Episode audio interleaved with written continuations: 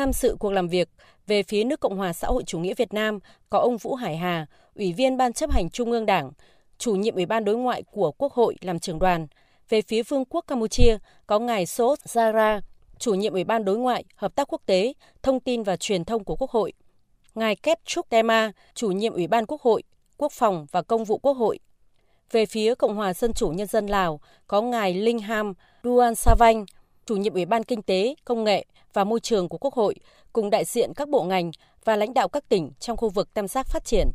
Phát biểu tại hội nghị, đại diện các tỉnh Gia Lai, Con Tum, Đắk Nông, Đắk Lắc, Bình Phước đã có những kiến nghị rất thực tế nhằm thúc đẩy giao lưu kinh tế, xã hội giữa các tỉnh biên giới.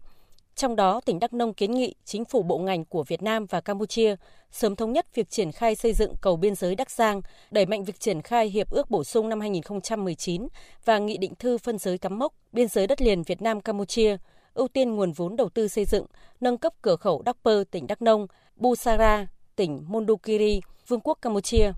thành cửa khẩu quốc tế giai đoạn 2025-2030.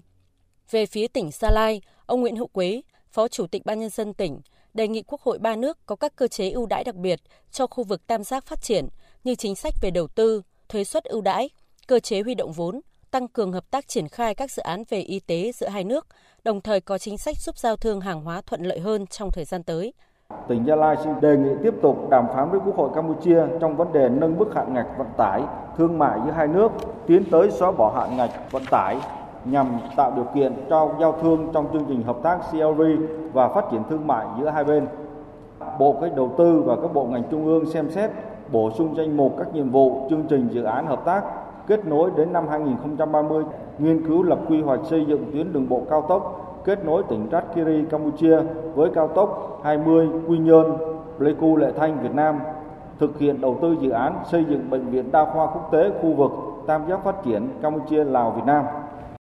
Hội nghị đánh giá trong 9 tháng đầu năm 2023, kim ngạch thương mại giữa Việt Nam và Lào đạt 1,19 tỷ đô la Mỹ, giảm 1,96% so với cùng kỳ 2022.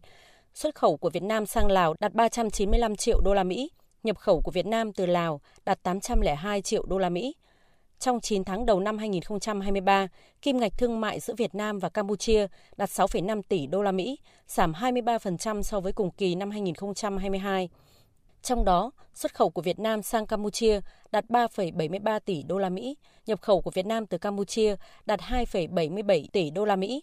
Tốc độ tăng trưởng 5 tỉnh thuộc khu vực tam giác phát triển năm 2022 là 8,62%. Cơ cấu kinh tế tiếp tục chuyển biến tích cực, tỷ trọng khu vực nông lâm thủy sản trong GRGP vùng là 29,4%, công nghiệp xây dựng chiếm 27,4%, dịch vụ đạt 38,7%. GRCP bình quân đầu người, giá hiện hành năm 2022 đạt 60,6 triệu đồng. Tuy vậy, trong bối cảnh tình hình kinh tế và khu vực có nhiều thay đổi, thì các lĩnh vực đối ngoại, kinh tế, văn hóa xã hội, quốc phòng an ninh thuộc nội dung hợp tác khu vực tam giác phát triển cũng cần có giải pháp tiếp cận mới. Các đại biểu đã có nhiều phân tích, kiến nghị gửi tới hội nghị cấp cao Quốc hội ba nước. Kết thúc buổi làm việc, ông Vũ Hải Hà, Ủy viên Ban chấp hành Trung ương Đảng, chủ nhiệm Ủy ban đối ngoại của Quốc hội nước ta, đánh giá cao đóng góp của đại biểu các nước và đại biểu các bộ ngành trong nước cùng các địa phương trong khu vực tam giác phát triển. Các ý kiến có ý nghĩa quan trọng để Quốc hội ba nước hỗ trợ chính phủ ba nước tiếp tục đồng hành, thúc đẩy các cơ chế cho khu vực, sự vững an ninh, xây dựng đường biên giới hòa bình, hữu nghị và phát triển, đưa quan hệ ba nước, ba quốc hội ngày càng đi vào chiều sâu. Sau 20 năm hình thành và phát triển của khu vực tam giác phát triển, chính phủ ba nước đã tích cực thực hiện nhiều chính sách, cùng với đó là các cơ chế hợp tác, cùng việc thực hiện các văn kiện đã ký kết và mang lại những kết quả tích cực góp phần duy trì hòa bình, ổn định, thúc đẩy phát triển kinh tế xã hội, đảm bảo quốc phòng an ninh, từng bước nâng cao đời sống nhân dân tại các tỉnh của ba nước trong khu vực. Việc triển khai các hợp tác trong khu vực tam giác phát triển cần có những bước đột phá có điểm nhấn để áp để đáp ứng các yêu cầu chuyển biến căn bản về mọi mặt của các địa phương trong khu vực của tam giác phát triển trong giai đoạn mới. Trước đó, vào chiều ngày 17 tháng 10, đoàn khảo sát của Ủy ban đối ngoại ba nước đã khảo sát tại cột mốc ngã ba biên giới Campuchia, Lào, Việt Nam và cửa khẩu quốc tế Bờ Y, tỉnh Con Tum. Chiều ngày 18 tháng 10, đoàn khảo sát tại cửa khẩu quốc tế Lệ Thanh trước khi sang Campuchia tiếp tục chuyến công tác.